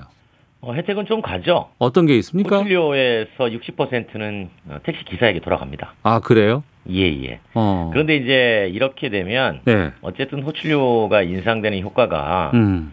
어, 나중에는 간접적으로 네. 어, 택시 요금 인상에 대한 압박이 되는 거 아니냐. 네. 이제 그런 얘기가 나오는데 이제 이 근본적인 문제를 좀 볼 필요가 있어요. 우리가 이제 어, 오태훈의 시사본부 아닙니까? 네. 시사적으로 좀 해석을 해보면 네. 택시가 퇴로가 없어요. 네. 그러니까 밥그릇은 정해져 있는데 네. 그 밥그릇을 가져가는 어, 사업자들은 그대로예요. 예. 그런데 그 밥그릇에 있는 밥을 가져가는 사업자가 또 나타난 거예요. 그러니까요. 예. 근데 이제 그러면 아예 더 이상 사업이 안 돼 나는 접어야겠어. 예. 라고 하는 사람들이 나올 수가 있지 않습니까? 네, 네. 어, 근데 그런 사람들이 안 나와요. 어. 이게 왜냐면 면허 사업이어서 네. 이 면허권을 보상해 주지 않으면 감차가 되지 않는다는 겁니다. 그렇죠. 그 면허권은 그 택시 기사분들이 상당히 중요하게 생각하는 부분이기 때문에. 그렇죠. 그러니까 어, 퇴로가 없이 음. 그 안에서 경쟁만 치열해지니까 네. 어, 어떤 방식을 도입해도 어, 갈등들이 생겨요. 지금 이 문제에 대해서는 또 가맹 택시 사업자와 음. 비가맹 택시 사업자 간의 갈등도 있고요. 네. 개인 택시 사업자와 법인 택시 사업자 간의 갈등도 있습니다. 음. 그러니까 사실은 외형적으로는 중개사업자의 호출료 인상처럼 보이지만 네. 그 안에는 택시업계의 구조적인 갈등이 다 모아져서 어. 그 모아진 갈등이 중개사업자의 호출료 인상이라는 최근에 일어난 현상에서 예. 손가락을 거기다가 두고 어 이거 문제다라고 지적을 하고 있는 거죠. 그러면 이번 호출료 인상에 일정 정도 다양한 어, 위치나 상황이나 계층의 어떤 의견들이 반영이 돼 있다고 봐, 봐야 한다는 건가요? 어 그렇진 않죠. 그러니까요. 그러니까 이제 이용자는 어 요금이 저렴한 게 좋아요. 예. 근데 그 요금의 통제권은 정부가 가지고 있습니다. 네, 네. 그런데 어, 택시 기사, 택시 업종에서는 요금 인상을 원해요. 네. 왜냐하면 물가도 많이 올랐으니까. 음. 근데 정부는 이용자의 비판이 있으니까 요금을 올리지 않습니다. 네. 근데 중개사업자는 그 안에서 요금을 손대지 않고 수익을 추구해야 돼요. 네. 그러니까 호출료에 손을 대는 거죠. 아, 그게 그러니까 어, 택시 요금의 인상이라든가 이런 것들은 사회적인 합의까지 가야 되는 상황인데 그렇죠. 거기까지 갈 수는 없으니 호출료라는 하나의 그냥 수수료 목목의 차원에서 여기에서 무언가 인상 요인을 반영한 것이다. 그렇게 봐야 되는 거죠. 어. 그래서 그 호출료를 가지고 택시 사업자와 호출 중개 사업자가 또 수익을 배분하니까 네. 호출을 많이 받는 사업자는 또 좋아합니다. 음. 어, 반면에 또 호출을 적게 받는 사업자는 또 반발하죠. 그런데 시중에 보면은 다양한 택시들 이런 그 호출 택시들이 돌아다니잖아요. 예, 예.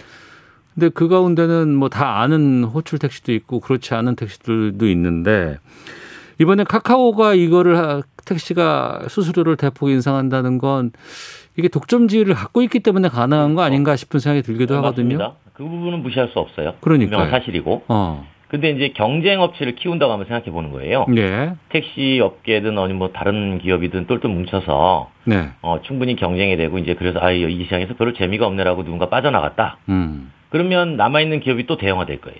네. 그럼 똑같이 호출료를 받을 겁니다. 어, 거기도. 왜냐하면 거기도 영리 기업이잖아요. 네, 네. 이 결국은 그러면 호출료를 받지 않는 방법 없어요? 음. 라고 하면 국가가 해야 돼요. 그러니까 그 공공에서 이를테면 뭐 네. 그 지역 뭐 어, 지자체라든가 공공 앱으로 뭐 이걸 만들겠다고 한 시도도 있었잖아요. 예, 요즘 뭐 여기저기서 많이 추진하고 있는데 네. 그 공공 앱의 한계는 뭐냐면 지속적으로 이용자의 사용 편의성이 개선되려면 투자가 이루어져야 되잖아요. 그렇죠. 투자가 필요하죠. 예. 네, 투자가 안 되는 거죠. 아, 그러니까 홍보용이라든가 뭐 이런 거 들어가야 되니까 예. 많은 투자를 못 하게 되는 거죠. 음. 그러면 이용자는 당연히 또 줄어들 수밖에 없는 거고 네. 또 새로운 사업자는 또 등장하게 될 거고 이게 사실은 택시 문제뿐만이 아니라 플랫폼의 문제인 거죠. 근데 플랫폼의 문제를 우리가 뭐 그동안 많이 겪어봤지만 왜 음식도 그렇고 네. 이런 경우에는 결국에는 플랫폼 업자만 돈 배부르게 해주는 거다. 네. 이렇게 갈까봐 걱정인 거죠. 그렇죠. 그래서 그나마 예. 택시는 요금을 정부가 통제하고 있어서 네. 이 정도로 견디고 있는 거라고 보시면 돼요. 음. 그러니까 다른 뭐 음식 배달 같은 경우 음식값을 정부가 통제하는 게 아니지 않습니까? 네. 택시는 이제 사실은 정부가 통제하는데 이것도 이제 택시 업계 내에서 갈등이 있어요. 어. 왜냐하면 택시는 대중교통이 아닙니다. 예. 그러니까 대중교통성을 지향한 고급 교통이에요. 근데 우리나라는 고급으로 생- 생각 안 하잖아요. 택시를. 그렇죠. 근데 네. 이제 그렇기 때문에 택시는 대중교통이어서 지원을 많이 못 받아요. 알겠습니다. 아, 이건 더 다, 말씀 이게 나눠야 되는데 복잡한 문제입니다. 이거. 지금 시간이 없어서 맞춰야 될것 나중에 같습니다. 한 시간 정도는 해야 돼요. 예, 차차차 권영주 교수와 함께했습니다. 고맙습니다. 감사합니다. 여러분들께서 문자를 보내주셨는데 아, 여기 다 답을 좀 소개해드릴 시간이 없네요. 나중에 한번 기회를 만들겠습니다. 시사본 마치겠습니다. 내일 뵙겠습니다. 안녕히 계십시오.